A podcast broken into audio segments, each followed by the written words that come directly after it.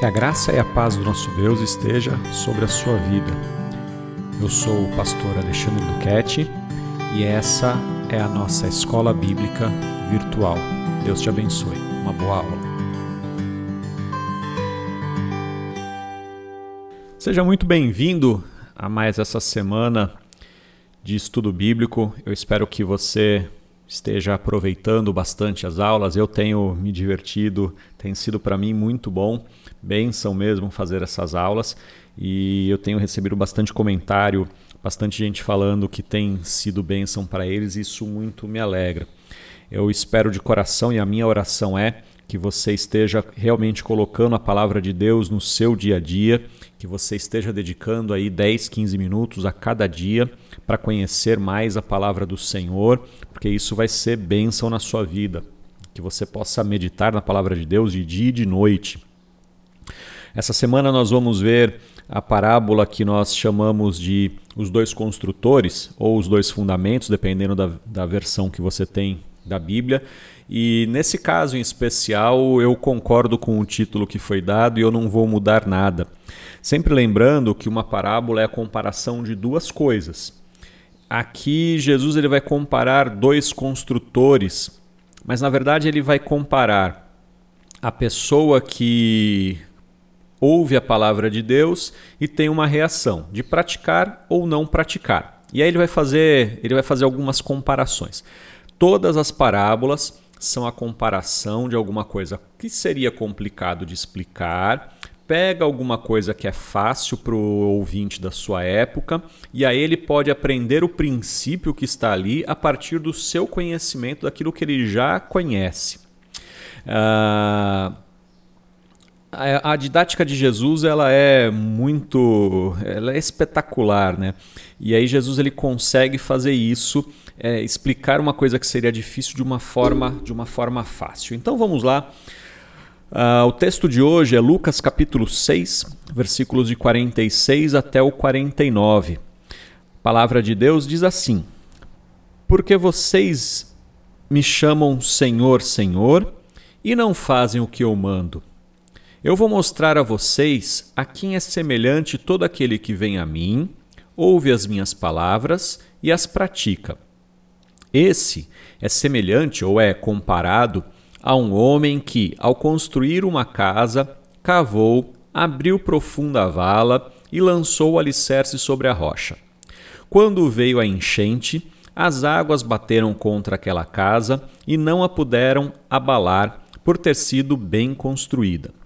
Mas o que ouve e não pratica é semelhante a um homem que construiu uma casa sobre a terra sem alicerces, e quando as águas bateram contra ela, logo desabou. E aconteceu que foi grande a ruína daquela casa. Bom, vamos tentar olhar a cena em si, olhar o que, que Jesus está tá comparando. Tanto em Mateus, capítulo 7, onde estão registradas essas palavras, quanto em Lucas, é, esse texto está numa posição de destaque num momento bem importante do ministério de Jesus. Muitas pessoas passam por esse texto sem olhar a profundidade dele e parece que ele é um texto muito simples. Até ele é mais conhecido por fazer parte de, de músicas infantis é, e aí esse texto ficou um pouco injustiçado porque algumas pessoas acham que realmente ele é um texto infantil, mas não é. Ele é um texto poderoso, ele é um texto muito profundo e a gente vai tentar olhar um pouco dessa profundidade durante essa semana. Bom, mas qual é o, o quais são os personagens aqui da parábola? Bom, tem um persona dois personagens diretos que são dois homens é, esses homens que são construtores, são homens profissionais da construção, a gente pode dizer assim, se bem que naquela época não existia necessariamente a figura do empreiteiro como a gente tem hoje. E esses dois homens fazem uma opção ao lidar com o solo. Um é mais dedicado e faz um alicerce profundo, e o outro é mais preguiçoso e desleixado e faz um alicerce mais superficial. ambos obtêm um resultado. É, um obtém o um resultado esperado, que é que a casa permaneça, o outro tem um resultado inesperado, que é a casa cair. Ninguém constrói uma casa esperando que ela caia, né? Bom, então esse, essa basicamente é, é o, é o que está sendo discutido aqui. Jesus está tentando dizer quem é o homem que vai permanecer firme. Qual é a construção que vai permanecer firme quando vierem as chuvas? Então vamos, vamos lá, vamos falar sobre, vamos começar de baixo para cima, falar sobre o solo naquela região. Ah, o solo meio barrento daquela região, no verão ele se solidifica, fica muito firme e no inverno ele fica muito mole. Ah, portanto, no verão é bem difícil de cavalo, é bem trabalhoso.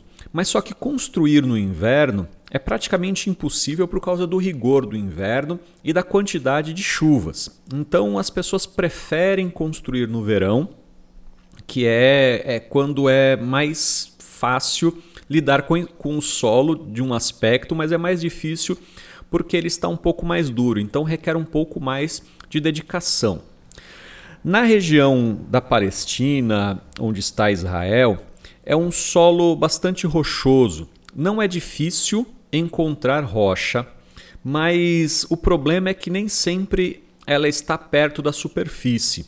Algumas vezes é preciso cavar alguns metros até encontrar a rocha. Então pense que a pessoa ela precisa cavar um solo que está solidificado no verão. É bastante trabalhoso. Mas uma pessoa desavisada, descuidada, que não ouve os outros, ela vai pensar: puxa vida, mas o solo aqui em cima ele já está firme, ele aguenta a casa e de fato, no verão, ele vai aguentar a casa. Mas quando vier o inverno, em algumas partes de Israel chegar a nevar, tem fortes chuvas, tem águas torrenciais que caem, esse esse solo que parecia um metal, que parecia bronze, ele vai virar um pudim de chocolate, vai virar uma gelatina. Então, se você construiu a casa bem lá no fundo, onde tem a rocha, ela vai permanecer. Se você construiu a casa em cima, aqui, o, loca, o local onde a casa está apoiada, ela vai cair ela não tem um alicerce muito bom. Tá? A construção de uma casa é sempre um risco, tanto hoje e imagine quanto era antigamente. Se hoje que a gente tem materiais, engenheiros, segurança do trabalho, já existe um risco de vida, imagine naquela época, onde não tinha nada disso e as casas podiam desabar no meio da construção, os trabalhadores poderiam cair, sofrer acidentes existia um risco correr, é, é, construir a casa. Então, é, as pessoas queriam minimizar o risco. Uma construção mais leve, mais rápida, obviamente, implicaria em menos risco. Mas não ter uma casa bem construída era um risco maior ainda. Então, o preguiçoso desleixado ele evitava um risco presente, ignorando um risco futuro. O dedicado, ele arriscava no presente para não correr riscos no futuro. Então, Jesus está comparando essas duas pessoas. Uma que quer se dedicar agora para ter tranquilidade no futuro, e outra que não quer se dedicar agora, mas que tem um futuro incerto. Ele, ele cria uma ilusão. Bom, qual é a lição que Jesus está nos dando aqui com esse texto? Uh, a gente pode conhecer a Jesus superficialmente, porque agora a gente está eh, com pressa e a gente quer só ouvir as palavras, a gente não quer muito contato com Jesus, mas o nosso futuro vai ser incerto. Conhecer a Jesus significa que a gente precisa se dedicar, trabalhar, é árduo, é difícil, mas nos dará um futuro certo. Se nós ouvirmos as palavras de Jesus e construirmos uma casa bem construída, na época das chuvas, das provações, a nossa vida estará muito bem alicerçada. a palavra de Jesus, as palavras de Jesus, elas são o alicerce perfeito para uma casa bem construída. A ilusão, a preguiça, a falta de dedicação podem, a princípio, parecer um caminho fácil e também permitir que se construa uma casa belíssima. Mas no final, essa casa ela vai desabar. Então a pergunta que eu te faço é: que casa você quer construir?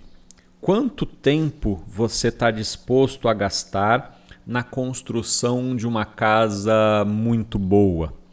Se você gastar pouco tempo, a sua casa será muito frágil. Para que você construa uma casa boa, e estou falando de uma casa espiritual, é preciso de tempo e dedicação.